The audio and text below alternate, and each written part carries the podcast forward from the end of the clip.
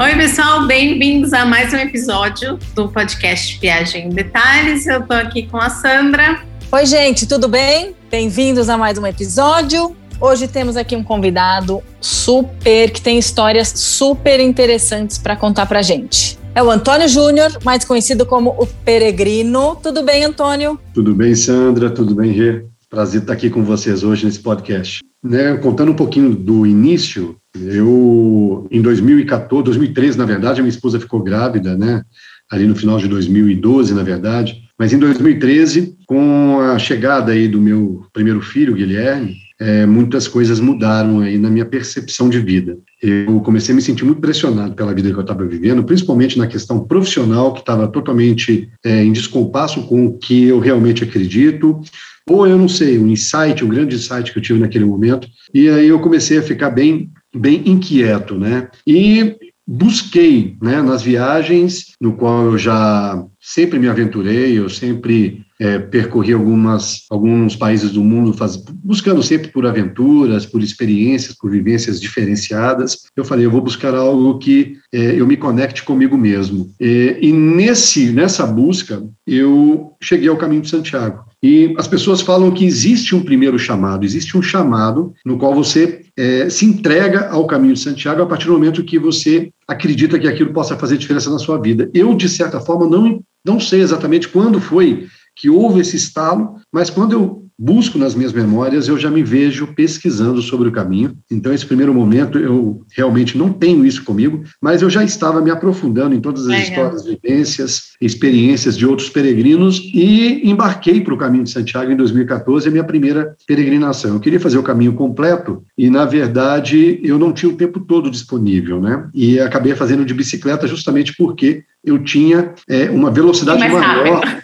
Exatamente. E aquela experiência foi muito, muito, muito interessante. Várias coisas aconteceram naquela viagem que me colocaram assim um pouco os pés no chão. Porém, eu voltei com muitos, é, muito de nuvem assim, né? E as, as fichas foram caindo com o passar do tempo. E eu percebi que a peregrinação podia ser um grande instrumento de transformação na minha vida. Eu já sempre fui um cara da corrida de montanha, sou ultramaratonista, né? Corro longas distâncias, já fiz cicloturismo é, também em outras ocasiões, inclusive essa de Santiago. É, fiz trekkings tanto no Brasil quanto fora do Brasil, mas sempre curto. Coisas de cinco dias, seis dias, no máximo sete, se não me engano. E a peregrinação é uma coisa que é um processo um pouco mais longo, que tem fases onde há uma entrega muito maior. E eu acreditei que, pela vivência do caminho de Santiago, pela experiência que eu tive em duas rodas, ali na velocidade mais acelerada, eu percebi que ali poderia ser realmente uma coisa que me transformasse de fato. E fiquei amadurecendo essa ideia de peregrinar durante mais algum tempo, e quando foi no final de 2016, eu resolvi fazer novamente o caminho de Santiago a pé. E aí eu quis buscar ah, uma experiência tá. completamente diferente. Eu tinha ido na primavera, resolvi ir no outono.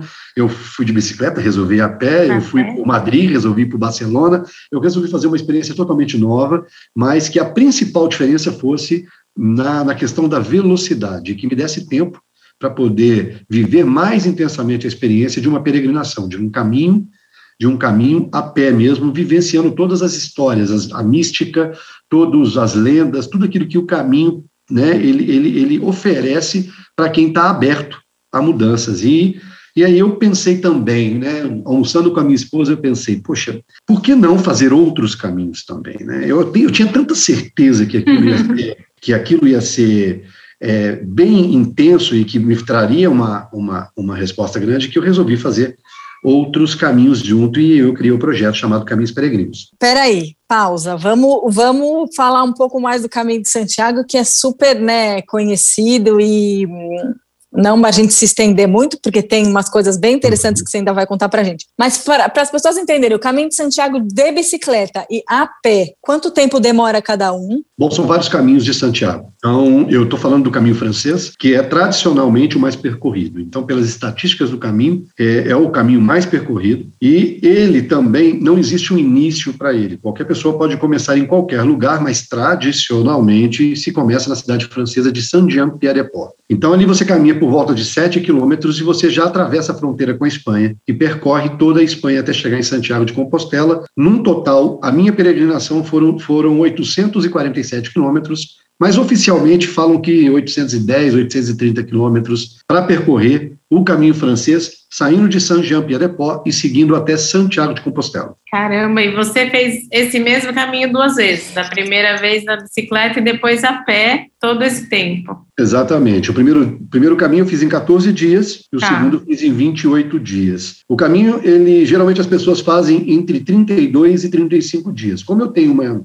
uma, vou falar assim, um condicionamento físico melhor. Você tem um preparo físico diferenciado. É, eu acabei resolvendo fazer um pouco mais rápido também. Tá. É, e dentro dessa dinâmica toda, algumas coisas aconteceram de, de errado nessa viagem. Nessa viagem. Eu, eu fiz em 28 dias. Na primeira peregrinação, eu demorei 16 dias porque eu incluí um outro caminho de Santiago, que é um caminho que sai de Santiago de Compostela e vai para Finisterra, passando por Muxia. É o único ah, caminho sim, de Santiago que sai que sai de Santiago de Compostela. É o único que tem início na cidade e vai para o marco zero do caminho. E esse marco zero fica na cidade de Finisterra, que era antigamente, antes das Américas serem descobertas, aí o fim do mundo. Antônia, isso que você está falando é tão interessante porque você fazia a corrida de aventura, que é uma adrenalina completamente diferente do que fazer o, o caminho de Santiago, né? Por exemplo, você correu uma corrida, uma ultramaratona de 65 quilômetros, por exemplo, Uau. toda a atmosfera é diferente, toda a preparação é diferente e todo olhar para aquilo que se está fazendo, para aquilo que se faz no momento é Sim. diferente. Inclusive, é, foi um dos pontos chaves e um, um, ponto que marcou muito um grande problema que eu tive no caminho de Santiago, que foram as bolhas. As pessoas perguntam para mim né, que foi feito em 2017. Meu caminho, o primeiro caminho foi em 2014. No final de 2016, eu criei um projeto com cinco caminhos peregrinos, iniciando novamente pelo caminho de Santiago, em 2017, que foi o primeiro. E nesse caminho eu tive muitos problemas com bolhas. É, e as pessoas me perguntam, né, qual o melhor calçado para fazer, né? Eu falo que tem que ser um bom calçado, de qualidade, e existem o time das botas e o time dos tênis, mas o grande diferencial se chama prudência. E eu, por correr corrida de montanha, acreditei que eu tinha um preparo acima, eu acreditei que aquilo ali seria uma coisa muito simples de ser ultrapassado, não dei ouvido ao, ao meu corpo, ao meu corpo físico quando as bolhas começaram a surgir, e aí eu quase caí do cavalo, porque as bolhas, elas inflamaram, eu tive bolha dentro de bolha, e cheguei a ter três estágios de bolha, de sangue, inclusive, que quase colocou Nossa. não só a minha peregrinação por água abaixo, mas também todo o meu projeto, porque meu projeto iniciava ali, um projeto no qual eu depositei muita, muita é, energia nele. Então, por é, prepotência, eu acredito, por arrogância, eu acho que eu deixei, eu desconsiderei alguns fatores que eram necessários, né, que eram que era, que era assim de importante olhar, a gente olhar para aquilo e aquilo ali quase comprometeu a minha peregrinação. Então existe uma grande diferença entre correr, andar, entre peregrinar e fazer trekking, entre é, ter uma condição física, porque o Caminho de Santiago ele é muito democrático. Você vê pessoas obesas, você vê pessoas idosas fazendo, e todo mundo faz no seu tempo, dentro das suas condições físicas, dentro dos seus limites, começando onde dá para começar, em termos de tempo, condição financeira, existem N fatores que faz com que qualquer pessoa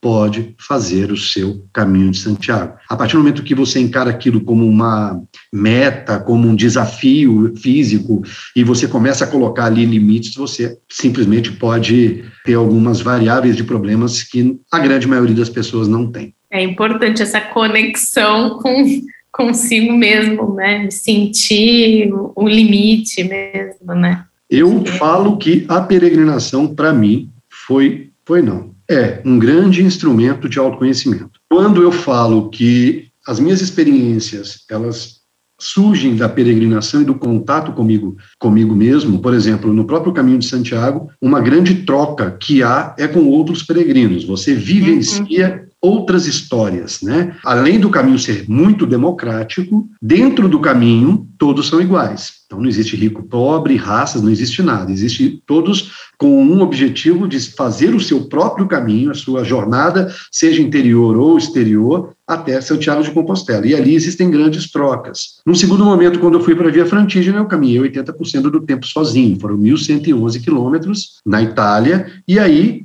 foi um diálogo interno. Então, essas vivências, essas experiências me trouxeram um olhar muito mais aprofundado sobre mim mesmo. Só que quando eu passo isso para o público, eu quero passar que a peregrinação foi para mim algo muito importante e um instrumento importante, mas que cada um pode encontrar o seu próprio instrumento, seja numa terapia, seja numa meditação, seja em qualquer outra vivência mais profunda, no qual você consegue aí conectar consigo mesmo e consegue conectar é, a ponto de observar aí as suas sombras, seus conteúdos de sombra, seus fantasmas e, e a cada passo ir se tornando uma pessoa melhor. Nossa, que legal, que experiência maravilhosa, né? Agora você faz isso dentro do Brasil. Agora, Antônio, também você acrescentou essas peregrinações pelo Brasil, é isso? Me conta um pouco disso. Pois então, o meu projeto, ele tem todas as rotas fora do Brasil. Caminho de Santiago, o primeiro, na Espanha, Via Frantígena, na Itália, o segundo, ah, em 2019 eu não fiz por conta do nascimento do meu segundo filho e, e naquele momento deixar minha esposa sozinha com dois meninos, um recém-nascido e um pequeno, ia é. ser uma carga muito não grande. Não ia ser legal. É, até mesmo porque o caminho do Japão, que é o terceiro, rota dos 88 templos budistas na ilha de Shikoku, é o maior percurso que eu vou percorrer nesse, nesse projeto. É mil, são 1.400 quilômetros, com, com um período maior de peregrinação. Ele tem, tem muitos peregrinos, mas é, da, da, região, né, da, da, parte oriental do planeta. Né? Oriental, né? sim. É, é, sim. Até mesmo porque é um caminho de cultura budista e sim. eu saí do, do, do espectro do, do, do itinerário cristão, que é Santiago de Compostela e Vaticano, e vou para uma, uma esfera de outras culturas, filosofias e religiões. Então eu entro pelo budismo, no qual eu já sou um simpatizante há muito tempo, e deixei para fazer em 2020. Aí a pandemia travou meu projeto e estou aí tentando partir para o Japão ainda esse ano, ainda não é, é tudo imprevisto, né, imprevisível, mas a minha quarta rota é um caminho hindu, então é um caminho na Índia, que é o, foi um Uau. caminho percorrido por Gandhi, como manifesto contrário né, à, à proibição da, da Inglaterra pela retirada dos hindus de, de sal, então é a marcha do sal, e o último caminho é o caminho da paz, chamado caminho da paz, que é o caminho de Abraão. E por que chamado caminho da paz? Porque ali é um caminho no Oriente Médio, ele completo, passa por oito países, eu devo fazer ali por volta de 1.200 quilômetros, mas onde três religiões é, reconhecem a figura do Abraão, que são os muçulmanos, os judeus e os cristãos. Então, como existe esse reconhecimento, o caminho acaba sendo um ponto de ligação entre essas três religiões e é um caminho muito árido, um caminho de, de dificuldade muito, muito, muito intensa. É, então, o projeto, por si só, ele vai ganhando um contornos diferente a partir do momento que eu caminho por locais onde acrescentam, de uma certa forma, é, experiências de outros lugares e isso enriquece não só a minha vivência, né, ou as minhas buscas, mas também aquilo que eu tento levar para as pessoas. Então, é, é, eu tentei pensar nesse caminho dessa forma, nesses caminhos dessa forma. Porém, com essa paralisação do universo, né, de viagens ao exterior, eu acabei buscando rotas peregrinas no Brasil. No Brasil já tinha feito techs em, em, sei lá, Teresópolis, Petrópolis, Teresópolis, Lapinha da Serra, é, Pico da Bandeira, essas coisas que são diferentes. Eu comecei a buscar por pere, rotas peregrinas no Brasil. E eu comecei pelo CRER, onde eu criei um projeto que chama Entre Casas, porque eu saí daqui da porta da minha casa e fui para a Basílica de Nossa Senhora Aparecida, da porta da Basílica da Nossa Senhora Aparecida, onde eu percorri 310 quilômetros em 10 dias. Foi o meu primeiro Você ponto. mora em Minas ainda? Eu moro em São João del Rei, então a São estrada real, é, a estrada real passa aqui na porta da minha casa. Ah, e aí e o crer, que é o caminho religioso estrada real, que é diferente do caminho da fé, onde tá. a grande maioria das pessoas caminham rumo à Aparecida, tem um grande trecho em comum com a Estrada Real. Então, eu fiz o crer partindo da porta da minha casa, ela começa antes, começa em Ouro, em, na Serra da Piedade, e fui a Aparecida. E assim, agora, esse ano não, agora, duas semanas atrás, eu fiz o Caminhos de Caravaggio, no Rio Grande do Sul, saindo da é, do Santuário de Caravaggio, de Nossa Senhora de Caravaggio, de Canela, e fui até o Santuário de Nossa Senhora de Caravaggio, em Farroupilha, e foram 200 quilômetros, e esse eu fiz num ritmo ainda mais slow, eu fiz ele em 10 dias, então eu queria viver uma outra experiência, não... Uma experiência sem bolhas. É, é, na verdade, eu não tive bolhas na Frantígena, por exemplo, onde eu reduzi 45 dias, de 45 dias para 35, mas eu sofri muito em, no CRER, no, no caminho de Aparecida, é um caminho muito difícil, Jura? Muitos problemas com tanto com pés, mas também com insolação, estava muito quente. Então foram, foram, adversidades que eu não quis muito é, encarar nesse caminho de, de Caravaggio, e aí eu escolhi um outro perfil para poder sentir de forma diferente é, uma experiência que pudesse é, acrescentar de, de alguma maneira algo que eu pudesse levar para o Japão. Então, essas uhum. peregrinações no Brasil elas estão sendo também preparativas para os 1.400 do Japão.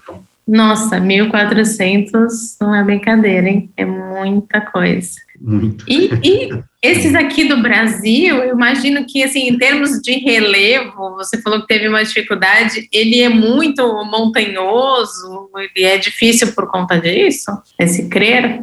Tudo depende da região que você está. Então, você tem vários caminhos no Brasil. Então, você tem ali no Cerrado caminhos mais planos, você tem. Né, então, tem no caminho ali de, do Rio Grande de Minas Gerais para o Espírito Santo também tem outros que são mais ah. planos, mas esse particularmente o CRER, ele passa pelo sul de Minas Gerais, onde as, existe uma região muito montanhosa. Então é. é um caminho que além das montanhas, você tem pontos de apoio espaçados. Então, às vezes você tem entre um ponto e outro ponto 35 quilômetros e você não tem como ter algum apoio de vendas ou, ou cidadezinhas ou distritos que podem ali te dar um alívio no meio, parar, né, comprar alguma coisa, tomar alguma coisa, comer alguma coisa, uhum. visitar alguma coisa, fotografar, não, você tem que Sim. simplesmente sair é do ponto A para o ponto B, numa região montanhosa, e na região que eu fui, na época do ano que eu fui, estava muito quente, então foram trazendo, foram agregando aí dificuldades ao, ao caminho. Nesse do Rio Grande do Sul,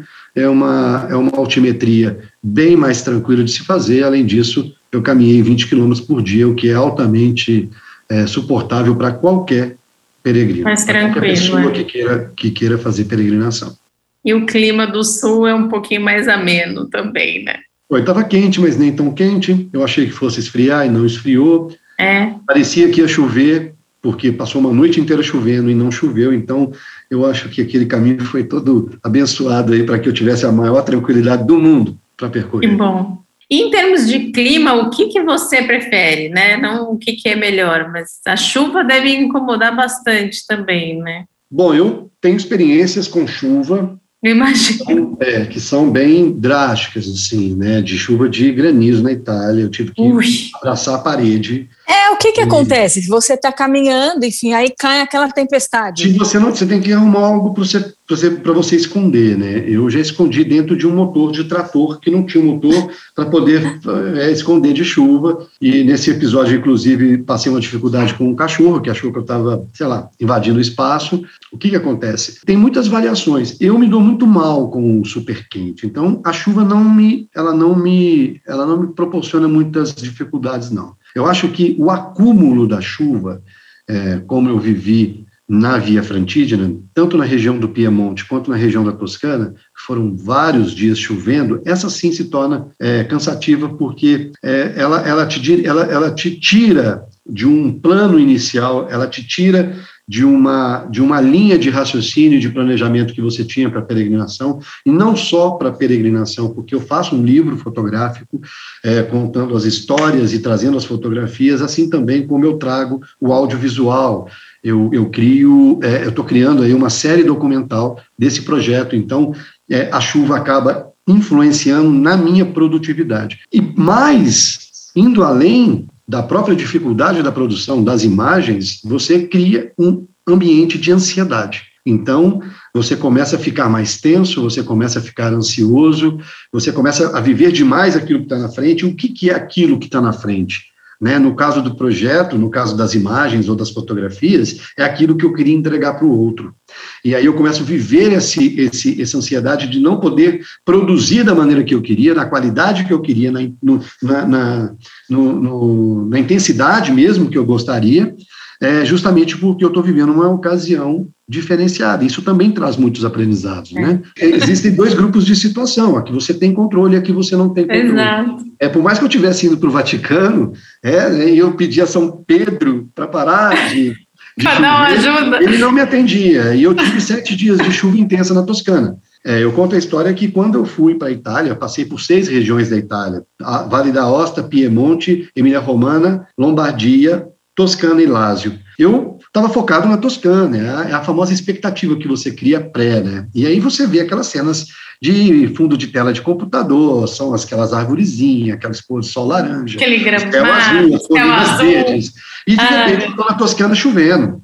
Ah. E eu falo, caraca, bicho, tudo aquilo que eu planejei, tudo aquilo que eu queria trazer para o meu livro, tudo aquilo que eu queria é, produzir aqui na Toscana, né, que eu queria vivenciar aqui na Toscana em termos de imagem, em termos não de vai imagem, rolar. ela não estava rolando. E aí, cara, é. é o que eu falo que traz o aprendizado, né? Eu comecei a pensar, bicho, talvez essa chuva não seja para eu produzir para os outros, às vezes seja para eu me recolher no, no, no, meu eu, né? A chuva dá essa característica, né, de você se recolher, de recolhimento e viver o caminho para mim e tirar um pouco essa ansiedade, essa cobrança de que eu tenho que entregar algo aos outros. E nesse primeiro momento eu acabei fazendo dessa forma, eu acabei conseguindo é, segurar todo, todo esse, esse contexto de ansiedade, de, de cobrança, e comecei a vivenciar a experiência para mim. E quando a gente dá, se dá a, fala, a oportunidade de, de, vivenciar a história no mais, na mais intensa, eh, no mais intenso ponto, começam a vir insights, né? E aí eu pensei, cara, por que que eu não tiro disso, né, eh, dessa situação um proveito maior?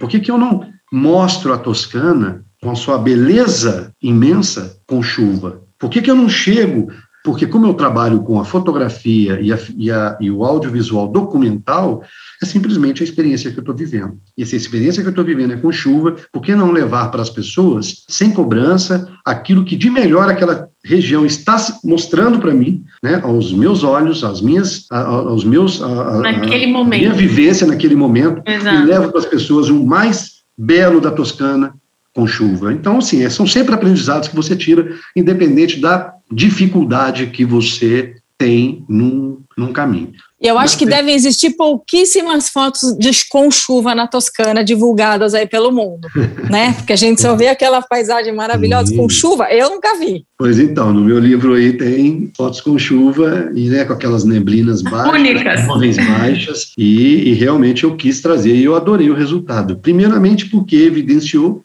nada mais, nada menos do que a verdade. E segundo, Exato. eu tive que pensar como trabalhar né, de uma maneira que não houvesse uma cobrança e não, e não viesse aquilo que eu estava. Estou buscando uma liberdade, estou buscando uma, uma experiência de, de conexão comigo. Eu criar um ambiente dessa natureza, eu estou simplesmente estragando aquilo que eu fui fazer. E aí também usa a criatividade e tenta fazer da, do limão uma limonada. E foi isso que eu fiz. Tentei fotografar a Toscana é, da maneira que eu estava vendo. Deixa eu te fazer uma pergunta, é, uma pergunta de uma pessoa que nunca parou para pensar em fazer uma peregrinação. O quanto que você precisa estar tá preparado? Você falou de sentir um chamado, mas o quanto você precisa estar preparado psicologicamente para aguentar isso tudo, aguentar entre aspas, né? Para vivenciar isso tudo. Porque você pode encontrar pessoas que te toquem é, negativamente, enfim, podem te dar um, você tem um contato com alguém que isso te toque de alguma forma que te faça, sei lá, desistir ou te, ou te dar uma pausa, enfim. O que, que o que, que as pessoas fazem? É, deve ter de tudo, mas que tipo de preparo psicológico? Vai, vamos resumir a pergunta. A gente precisa para fazer uma peregrinação longa dessa? Bom, é, os problemas que podem surgir, eles começam pelas questões físicas. É, não adianta você se preparar, querer se preparar psicologicamente, se você não se prepara fisicamente, até porque uma bolha de indesejado, uma dor no pé, uma tendinite, ou qualquer dor muscular, ou, ou, ou cansaço né, é, intenso, ele te tira do seu centro. Então, você não consegue pensar é, é, nas coisas racionalmente. Então, é, o primeiro ponto é você se preparar fisicamente. E para isso não é um desafio, não é um, um, bicho de sete cabeças, tá? Você com três, quatro meses, fazendo uma preparação física adequada em termos de caminhar. Se você quer ser um grande nadador, você nada. Se você quer ser um velejador, você veleja. Se você quer caminhar, você caminha. Então não adianta você falar, ah, eu sou corredor. Não, é outra coisa, né? Porque se assemelha, assemelha em alguns aspectos. Claro, te ajuda em alguns aspectos, mas não é todo, não são todos. Então você tem que caminhar, buscar subidas e descidas, fortalecimento de, de carregar sua mochila, tá? E nesse caso, o desapego é um grande fator, você tem que levar dentro da sua mochila o mínimo possível, o que vai de encontro ao meu propósito, porque no meu caso eu levo foto, equipamento fotográfico que pesa ainda mais a minha mochila. Nossa. Eu vivo dois propósitos diferentes dentro da minha mochila, quase não tem roupa, quase não tem nada, mas em compensação Nossa. eu levo 18 quilos de equipamento. Então, é, fica muito pesado. Então, assim, preparar fisicamente é o primeiro ponto. E o segundo, você não tem como prever as dificuldades que você encontrará. encontrará. E quais uhum. são as maiores dificuldades? É o encontro consigo mesmo. São aqueles fantasminhas que vão, vão surgindo na segunda etapa do, do caminho. Você vivencia na primeira etapa do caminho toda a questão física, fisiológica, onde as pernas doem, onde as costas doem, onde você dorme mal, onde você está cansado, e você xinga gerações, e você fala: o que, que eu estou fazendo aqui? E de repente você começa a entrar no automático do seu corpo, e aí você começa a dar asas aos seus pensamentos. E no primeiro momento que você dá asa para o seu pensamento, é onde ele começa a revisitar locais e situações aí que às vezes são um pouco desagradáveis de lembrar. Então, causa esse desconforto inicial também. Então, é uma é sessão muito... de terapia, né? Exatamente. Autoterapia. Exatamente. Então é muito difícil você é, prever quais são os fantasmas. Você não vezes você desconhece, às vezes são fantasmas que estão no seu subconsciente, no seu inconsciente, e que eles, às vezes, através ali, o ego dá uma abertura de, de de, de, de porta e você se conecta com algo que há muito tempo te faz mal e você não estava tendo acesso àquilo. Mas, em contrapartida, você pode eliminar problemas que, por exemplo, você vai é, ter pessoas que podem te tratar mal no caminho, como você disse, um atendente que está mal-humorado, é um outro peregrino que está falando demais, e a gente tem a oportunidade de falar, olha, eu vou parar aqui, eu vou andar mais rápido para poder se desconectar daquele peregrino, ao mesmo tempo que você pode se encaixar num molde de troca, você também pode se desconectar quando aquilo não fizer sentido para você. É, então você já se prepara isso, olha, se eu encontrar um peregrino, eu vou fazer isso, se eu não gostar dessa conversa, eu vou fazer aquilo, se o cara me tratar mal no restaurante, que ele acordou mal-humorado, eu não vou pegar esse lixo para mim. Então você pode fazer algumas mentalizações que te aliviem naquilo que é previsível. E quando você alivia o que é previsível, você deixa a sua mente um pouco mais aberta para receber aquilo que é imprevisível e que talvez que seja mais desconfortável e às vezes mais doloroso, doloroso também. Então assim, é difícil se preparar, mas você pode sim minimizar alguns desgastes desnecessários que você talvez possa encontrar por lá. E, Antônio, conta então um pouco mais desse seu projeto dos livros. Você já tem três livros, sendo dois livros de foto, né? Que é um do Caminho de Santiago e um da Itália, né? E você tem um outro livro que conta a sua experiência. Isso, quando eu fiz o, o primeiro livro do projeto, é, que foi o do Caminho de Santiago, eu fui convidado por uma editora para poder contar a história inteira. E o tá. livro chama o segundo chamado justamente porque foi o meu segundo chamado. Foi uhum. onde eu senti que eu deveria retornar para o caminho. E ali eu faço uma narrativa do caminho, etapa a etapa, sem ser muito profundo nessas informações, que são informações às vezes mais técnicas ou de, ou de logística ali de cidades, e pincelo é, experiências de vida, modos de, modos de enxergar as coisas, assuntos que são do cotidiano de qualquer pessoa, de qualquer cidadão para cada etapa. Então, se uma etapa mexia muito com a minha resiliência, nessa etapa eu falo sobre a etapa, mas falo sobre resiliência dentro do contexto daquela etapa. Então, eu vou mesclando esses dois assuntos e a cada etapa tem um assunto diferente que acrescenta, é, não só para aqueles que querem fazer o caminho, mas também que querem é, buscar alternativas aí para o seu dia a dia, para a sua, sua, rotina, para o seu cotidiano, sair dessa zona de conforto, é, ingressar em novos projetos, projetos de vida ou projetos profissionais também.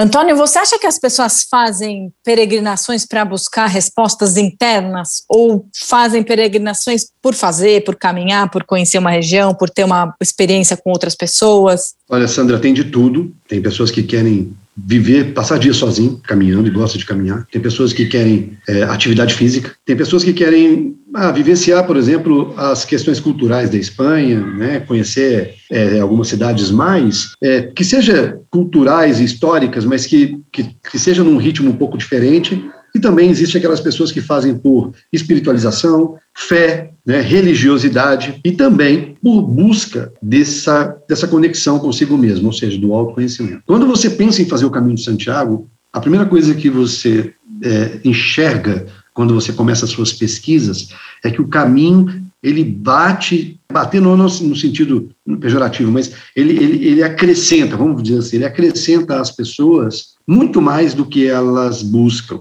Então, independente daquele, daquele, daquele, daquela intenção inicial, ela tende sempre a caminhar para o lado da introspecção e do lado do seu, do seu autoconhecimento, principalmente se a pessoa está aberta, se ela não está fechada. Né? Tem muitas pessoas que vão, fazem, tiram fotos, acham lindo, maravilhoso, mas aquilo não impactou. Mas quando você se envolve, e isso começa inicialmente quando você começa a ouvir histórias, ler histórias de outros peregrinos, aí você fala, cara, esse caminho pode sim acrescentar de alguma forma é, alguns aspectos na minha vida e por que não eu partir daqui com a mente e com o coração aberto? Então assim você já você já fica sensibilizado com possibilidades não que elas se tornarão reais não que elas, é, é, elas acontecerão de fato, mas que você, pelo menos, se dê a oportunidade de vivenciar. E a grande maioria dos peregrinos enveredam por esse caminho do autoconhecimento, justamente porque todo a, toda a atmosfera do caminho, ela também te proporciona possibilidades nesse sentido. Nossa, que fantástico, né? Muito, deve ser uma experiência, assim, muito marcante. Eu aconselho. É. Sou suspeito para falar, mas eu Suspeito. Seu próximo projeto, então, é o do Japão. Isso. A intenção ainda é, em outubro desse ano, vai ser uma peregrinação onde eu caminharei por 45 dias, mais ou menos. Pelo menos eu estou com algumas intenções, então seriam 45 dias de caminhada, mas uns 5, 6 dias de logística. Então, uma viagem que, ao todo, é, pode passar dos 50 dias e serão 1.400 quilômetros, onde passarei por, hum. por 88 templos budistas Sim. catalogados nessa ilha.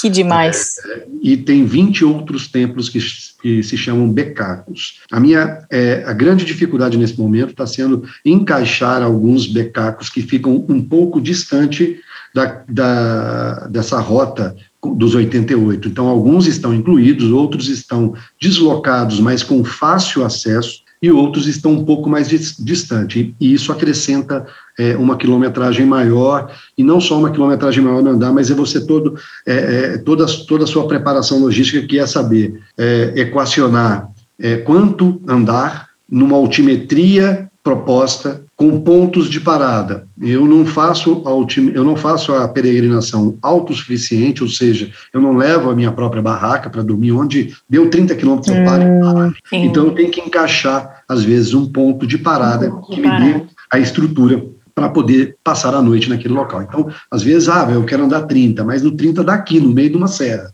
Eu tenho que andar uhum. mais 5 para lá ou andar. Não adianta, né? Então, para chegar em algum lugar. Né? E aí eu vou jogar 5 para frente. Show de bola, dá 35 quilômetros, dá 40, mas aí a altimetria é uma pirambeira. Você vai conseguir? Uma, um grande diferencial também nesse caminho é que tem muitas escadas, né?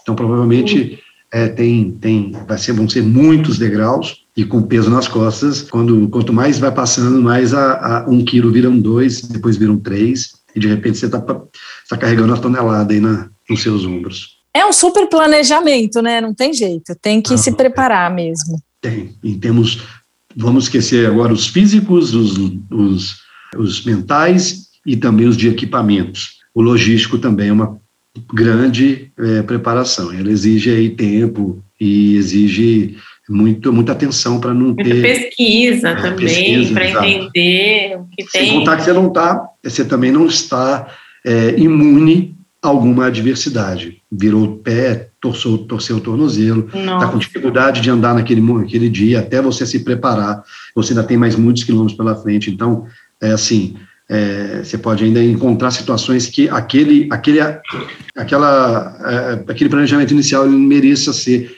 é, reajustado imediatamente. São coisas que surgem também, podem surgir também.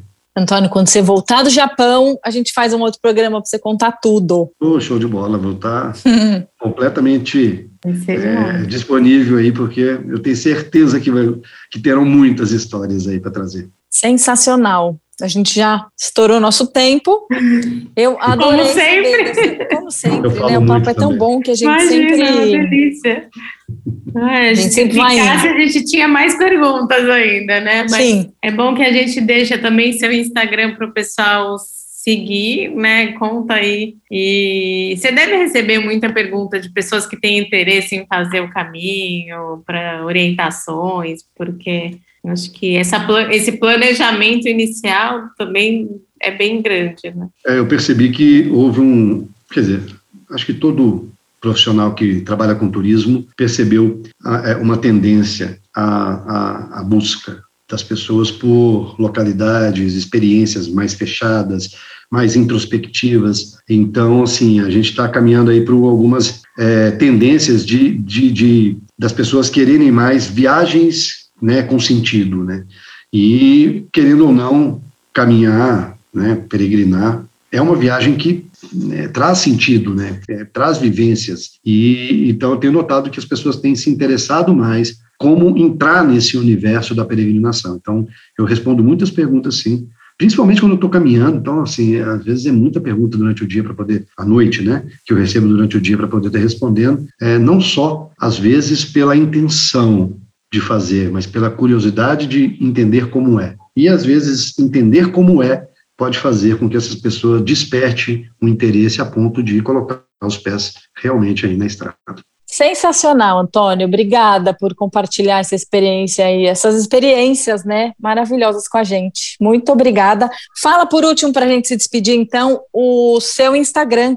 O Renata, Sandra, eu agradeço a oportunidade de falar. Sucesso aí nessa série de podcast. Eu tenho certeza que é, a, o sucesso aí está próximo, né? Se já no já não está batendo na porta de vocês aí. E na rede social, pode me procurar no Instagram. Eu tenho o Instagram meu pessoal, que é AntônioJREssencial. Tem o meu site de palestra, eu faço palestras, então é antoniojressencial.com.br. Tem o site do meu projeto, que é o caminhosperegrinos.com.br.